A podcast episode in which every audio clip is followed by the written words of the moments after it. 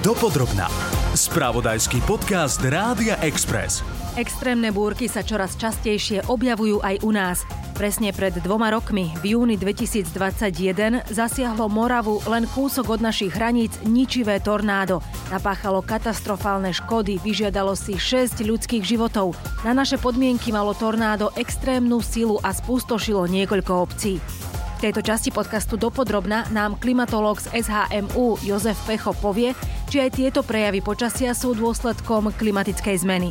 Lovec búrok zo stránky SK Richard Todd vysvetlí, ako sa búrkové mraky formujú a čo im predchádza. O extrémoch v počasí porozpráva aj Lubomír Franko z webu imeteo.sk. Vysvetlíme aj to, prečo sa búrky častejšie objavujú na horách a či platí, že hrozia najmä popoludní a na akú pomoc od štátu majú nárok obce a mestá v prípade, že ich zasiahne krízová situácia v súvislosti s kalamitou, nám vysvetlí predseda správy štátnych hmotných rezerv Jan Rudolf. Som rada, že nás počúvate. Víta vás Ľubica Janíková. Ničivú silu tornáda sme donedávna u nás poznali len z filmov. Pred dvoma rokmi sa však extrémne silný vír objavil u našich susedov a bral všetko, čo mu prišlo do cesty. Ľubomír Franko zo stránky imeteo.sk hovorí, že aj v minulosti sa na našom území objavovalo tornádo, avšak predsa len jeho výskyt bol zriedkavý. V prvom rade si človek povie, že na Slovensku tornáda neboli v minulosti, čo nie je mm-hmm. úplne pravda iba z databáz vieme, že na Slovensku bolo najmenej 24 tornád zaznamenaných od roku 1800, čo je akože pomerne malé množstvo na to, že oproti tomu, čo si ľudia myslia. V skutočnosti v Európe boli tisícky, čiže tornádo nie je až taký zriedkavý jav v Európe. Môžeme predpokladať, že, že takéto javy e, nebudú síce bežné, budú zriedkavé, ale môžu sa vyskytnúť aj na území Slovenska v budúcnosti. Ako sa vôbec formuje a prečo vzniká tornádo? Tornádo sa najčastejšie vyskytuje pri veľmi špecifickom druhu búrok. Volajú sa tie búrky supercely. Ide napríklad o vhodnú zmenu smeru vetra s rastúcou výškou a takisto veľmi silný vietor vo, vo výškach v atmosfére. Zároveň by sa tento keby vietor s rastúcou výškou mal stáčať ľudia si častokrát spájajú, že ide supercela, môže z toho byť tornádo. Je síce pravda, že tornádo sa najčastejšie vyskytujú pri supercelách, no nie je to pravidlo. Tornádo potrebuje ďalšie špecifické podmienky, ako veľmi vysokú vlhkosť v spodných hladinách, a veľmi silné stačanie vetra v tých najspodnejších hladinách a všetko dôležité veci, ktoré treba zhodnotiť pri každej supercele. Formovanie búrkového mraku a podmienky pre vznik tornáda vysvetľuje aj Richard Todd, ktorý je jedným zo zakladateľov stránky stormchasers.sk. Hovorí, že aj tornádo vzniká vtedy, keď sa teplý, vlhký vzduch zrazí so studeným a suchým vzduchom. Čo predchádza tomu, že sa sformuje buď povedzme nejaká tá supercela alebo nejaká naozaj výrazná búrka, alebo potom už až to tornádo, že, že e, aké musia byť tie podmienky? Ten základ je, že musí byť dostatok energie v tej atmosfére, takže tá atmosféra musí byť dobre prehriatá, musí tam byť dostatok tej energie vlastne tak to potom väčšinou súvisí priamo s tým, že e, nejaké tlakové pole rozsiahle alebo v podstate ten tlakový útvar, ako máme napríklad studený front, tak e, dorazí na to, na to územie, vlastne, kde je tá atmosféra takto prehriatá a vtedy väčšinou sme potom svedkami toho, začínajú vznikať takéto búrky. To znamená, že sa musí ako keby zmiešať ten horúci s tým studeným vzduchom? Áno, áno, to je, to je základ, aby vlastne vznikla tá kondenzácia, ten samotný oblak a čím tej vodnej pary potom je tam viac v tej atmosfére, tým vlastne ten oblak e, mohutnejší a čím vlastne sú tie prúdenia výstupné silnejšie, potom je aj ten oblak aj vyšší, takže oni v lete častokrát tie búrkové oblaky dosahujú výšky až 10-11 km. Prečo vznikne z toho tornádo, alebo za akých podmienok ešte potom sa to môže dostať až do toho, že sa ten vzduch začne víriť? No tak tam ide o to, aby vznikla vlastne tá supercela, takže to je samotná búrka, ktorá už má nejakú rotáciu, takže okrem toho prúdenia vetra vlastne v tom jednom smere, väčšinou v smere postupu tej búrky, tak musí tam dochádzať aj k tzv. strihu vetru, to znamená, že sa mení smer a rýchlosť vetra s narastajúcou výškou od zeme. Čiže nemusí byť, že zo supercely vznikne tornádo. To nie, nie je proste dané. Prečo sa objavujú takéto extrémne búrky a máme s nimi počítať aj napríklad počas najbližšieho leta alebo počas najbližšieho obdobia?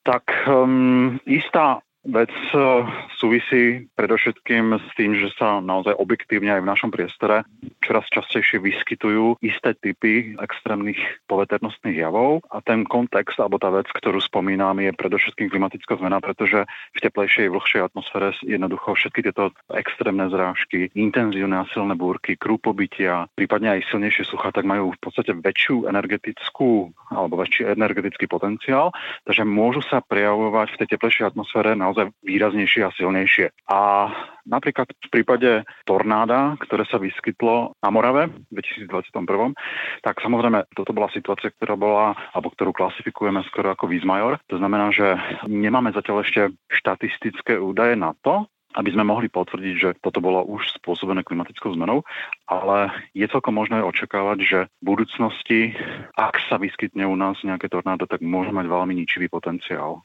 Samozrejme, nie všetky poveternostné extrémy súvisia s klimatickou zmenou, hlavne ich mhm. iniciácia je niekedy dosť problematická a tá kontribúcia ku klimatickej zmene je trošku problematická, ale všeobecne možno povedať, že ten objektívny nárast extrémnosti počasia tak naozaj súvisia s tým, že e, globálne oteplovanie postupuje a bude pravdepodobne, veľmi pravdepodobne prebiehať aj ďalej. Vieme dnes, že klimatická zmena akceleruje, to znamená, budeme stále zaznamenávať vyšší alebo väčší nárast teploty a od toho sa samozrejme budú objavovať aj častejšie extrémy. Medzi ne hlavne patria prívalové extrémne zrážky a dažde, to znamená intenzívnejšie zrážky, potom silnejšie búrky, ktoré síce nemusia prichádzať častejšie, ale uh-huh. uh, o to možno silnejšie budú. Pri tornádach je to stále dosť veľký problém detekovať tieto trendy, ale možno očakávať, že v tej teplejšej atmosfére sa budú vyskytovať intenzívnejšie silnejšie tornáda, dokonca aj u nás. Potom sú tam samozrejme také extrémy, ako sú letné vlny horúčav, extrémne vysoké teploty, ale napríklad aj druhý extrém k drážkam, to znamená suchšie, dlhšie a intenzívnejšie sucha. Klimatológ Jozef Pecho tiež dodal, že meteorológovia SHMU vždy vydávajú výstrahy pred nebezpečnými javmi, avšak môže sa stať, že sa búrky sformujú pomerne rýchlo naši synoptickí meteorológovia vydávajú v dostatočnom predstihu výstrahy na ne- nebezpečné poveternostné extrémy alebo fenomény. Medzi ne patrí samozrejme aj búrka a meteorológ, ktorý má výstražnú službu v rámci SHMu, tak e, dokáže presne predpokladať, ktorou oblasťou sa potenciálne nebezpečná búrka môže prehnať alebo ktorú oblasť zasiahne. Dopodrobná.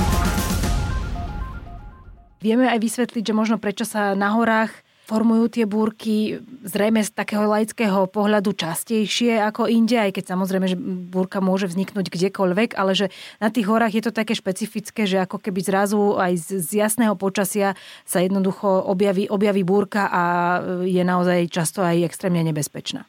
Áno, tam je to skrz toho, že vlastne na to, aby ten búrkový oblak vznikol, tak musí ten teplý vzduch stúpať smerom hore, tá vlhkosť vlastne musí stúpať smerom hore, aby sa vlastne tá vodná para ochladila, skondenzovala a vznikli vlastne tie kvapôčky vody a z toho ten oblak. No a v lete, keď je situácia, že to samotné prúdenie toho vetra v tých, tých nižších výškach je veľmi pomalé, respektíve skoro žiadne, tak vtedy práve vznikajú tie búrky najčastejšie práve na tých kopcoch, tam sa aj potom aj držia dlhodobo, lebo vlastne ten kopec, tá, tá hora vlastne práve napomôže tomu, aby vlastne tá vodná para, ktorá je pod tým kopcom, e, vystúpala do tých vyšších výšok. Čiže preto je to na tých horách, že tam je častejší e, výskyt toho aj studeného, aj horúceho vzduchu a že, a že vznik e, tej burky je jednoduchší?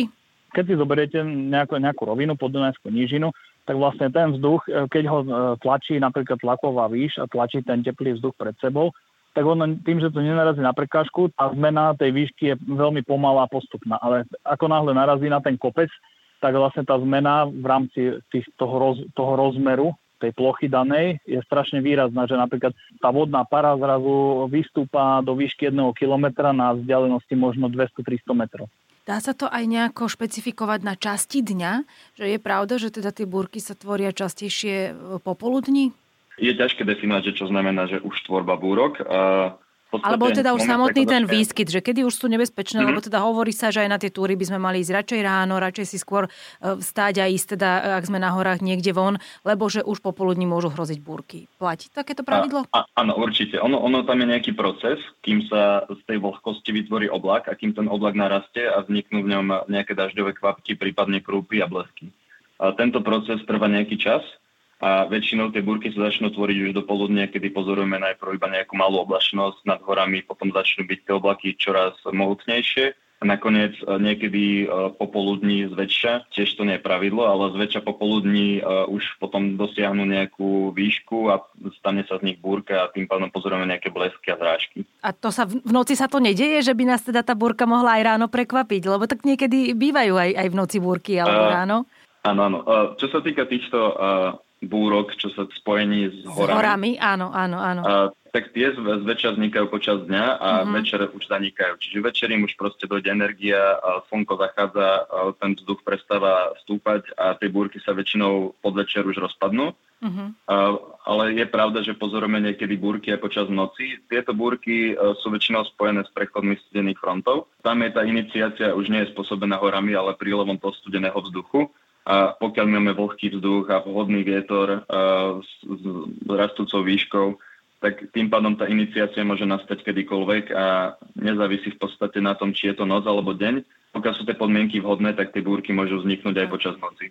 Väčšinou popoludní kvôli tomu, že už je vlastne ten povrch dostatočne prehriatý, tie teploty sú dosť vysoké uh-huh. a aj tá, aj tá vlhkosť tej atmosfére sa postup, postupne sa zvyšuje vlastne smerom od, te, od toho povrchu na, na vrch. Je ešte pravidlo, že v každej tej búrke sú blesky, ktoré teda aj zasiahnu zem a teda sú nebezpečné, alebo môžu byť aj búrky, kde sú tie blesky len medzi oblakmi a tým pádom nie sú až také nebezpečné? Áno, sú, sú, sú určite tak, ako hovoríte, sú, sú proste búrky, kde tie blesky sú iba čisto v rámci oblaku, prípadne medzi jednotlivými oblakmi. Ale samozrejme tie, tie pre človeka nepredstavujú nejaké, nejaké ohrozenie. A potom máme samozrejme tie klasické búrky, na ktoré sme zvyknutí, keď vlastne máme ten ob, blesk medzi oblakom a zemou.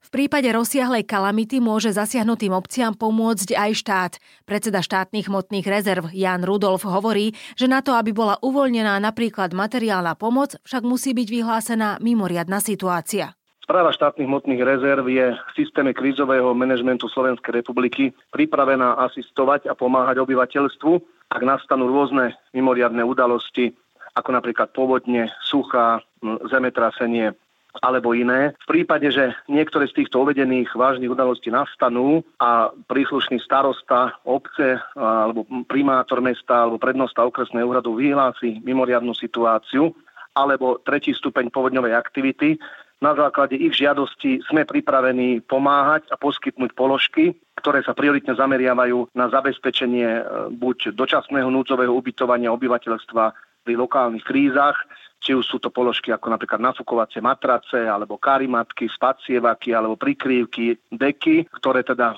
sú použiteľné pre núdzovom ubytovaní. Napríklad, ak vytopí nejakú obec, tak e, sa starosta evakuuje ľudí do telocviční a my sme, posky, my sme pripravení poskytnúť to, čo som spomínal, tieto položky alebo ďalej tu môžu byť prostriedky určené na stravovanie ako jednorazovo alebo opakovane použiteľný riad, základné hygienické prostriedky ako úteráky, utierky, alebo aj základné oblečenie vo forme teplákových súprav a, a napríklad bund alebo rôzne ob, oblečenia topánok. Okrem toho správa štátnych motných rezerv môže poskytnúť aj menšie osvetľovacie súpravy, napríklad v prípade výpadku elektrickej energie, alebo dokonca diesel agregáty, elektrocentrály, alebo protipovodňové steny, zábrany či jutové vrecia použiteľné v prípade vzniku povodní. Uh-huh. Tieto, po, tieto položky je možné poskytnúť e, v podstate v relatívne krátkom čase e, e, a vyskladniť ich zo skladov správy rezerv. Slovenskej republiky. E, napríklad v čase sucha alebo výpadku pitnej vody máme k dispozícii niekoľko cisterien na pitnú vodu. V minulosti sme dokázali pomôcť obciam na Slovensku napríklad dočasnými premosteniami. Môže sa stať, že sa zrúti most alebo povodeň strhne most. Dopodrobná. Búrka na horách je niečo, čomu by sme sa počas letnej turistiky mali určite vyvarovať. Všetci odborníci radia sledovať predpoveď počasia aj výstrahy. V prípade, že nás to už zastihne, čo najskôr sa schovať a dostať sa hlavne mimo vyvýšených plôch či vrcholov čo robiť na horách napríklad, tak je určite sa schovať niekde do, buď do nejakého, pod nejaký skalný prevíz, alebo proste niekde sa schovať, nájsť si nejaké miesto. Treba si nájsť bezpečný ukryt, ideálne v budove alebo nejakom, nejakom aute. Odporúča sa aj vypnúť mobil, rádio alebo televízor. A bezpečné miesto je auto. Auto vytvára klietku, kde ten prúd proste prejde do zeme a človeku sa v aute nič nestane. Čo doporučujem ako hlavný bod, tak to je jednoznačne pred tým samotným výstupom niekde na, na alebo to prechádzkou v tých horách určite sledovať tie predpovede počasia a pokojne. Dneska už máme celkom dobré pokrytie internetom aj, aj v tých lesoch, horách, takže pokojne aj v počas tej prechádzky si občas kontrolovať tú predpoveď, uh-huh. či sa mhm. niečo nezmenilo, či nebola vydaná nejaká výstraha. A potom už keď tá búrka už nás tam zastihne, respektíve už vidíme, že už sa schýluje k nejakej búrke alebo počujeme niekde v diálke nejaké hrmenie, tak jednoznačne už nepokračuje pokračovať v tej túre, pokúsiť sa radšej vyhľadať buď nejaký prístrešok, lebo naozaj tá búrka v tom les, lese, keď nás zastihne, ona je nebezpečná aj v tom, že v podstate tam človek nevie, z ktorej strany tá búrka je, pretože v tom lese nevidí vlastne nad seba uh-huh. na tú oblohu, takže nevie, kde tá búrka naozaj je a je tam nebezpečné jednak tie samotné blesky, či už môže človeka priamo zasiahnuť blesk, alebo zasiahne ten blesk nejaký strom, môže začať horieť, alebo vlastne keď ten blesk zasiahne ten strom, ten strom doslova exploduje, takže tie úlomky z toho stromu môžu toho človeka zraniť, môže tam strom spadnúť a podobne. Neoplatí sa bežať? Je, je, aj také, je aj to nebezpečné, keď človek beží napríklad počas búrky? Áno, nedoporučuje sa to bežať, ale to ani...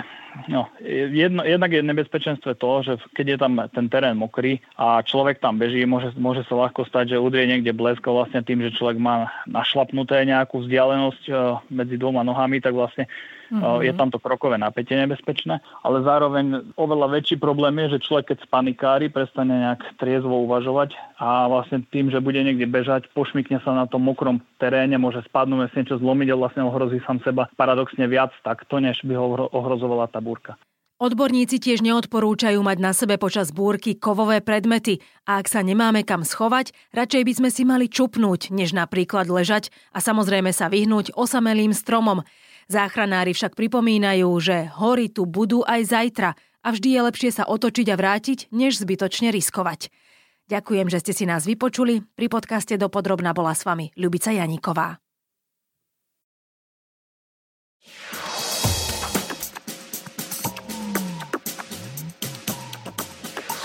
Počúvali ste podcast Dopodrobna, ktorý pre vás pripravil spravodajský tým Rádia Express. Ďalšie epizódy nájdete na Podmaze a vo všetkých podcastových aplikáciách.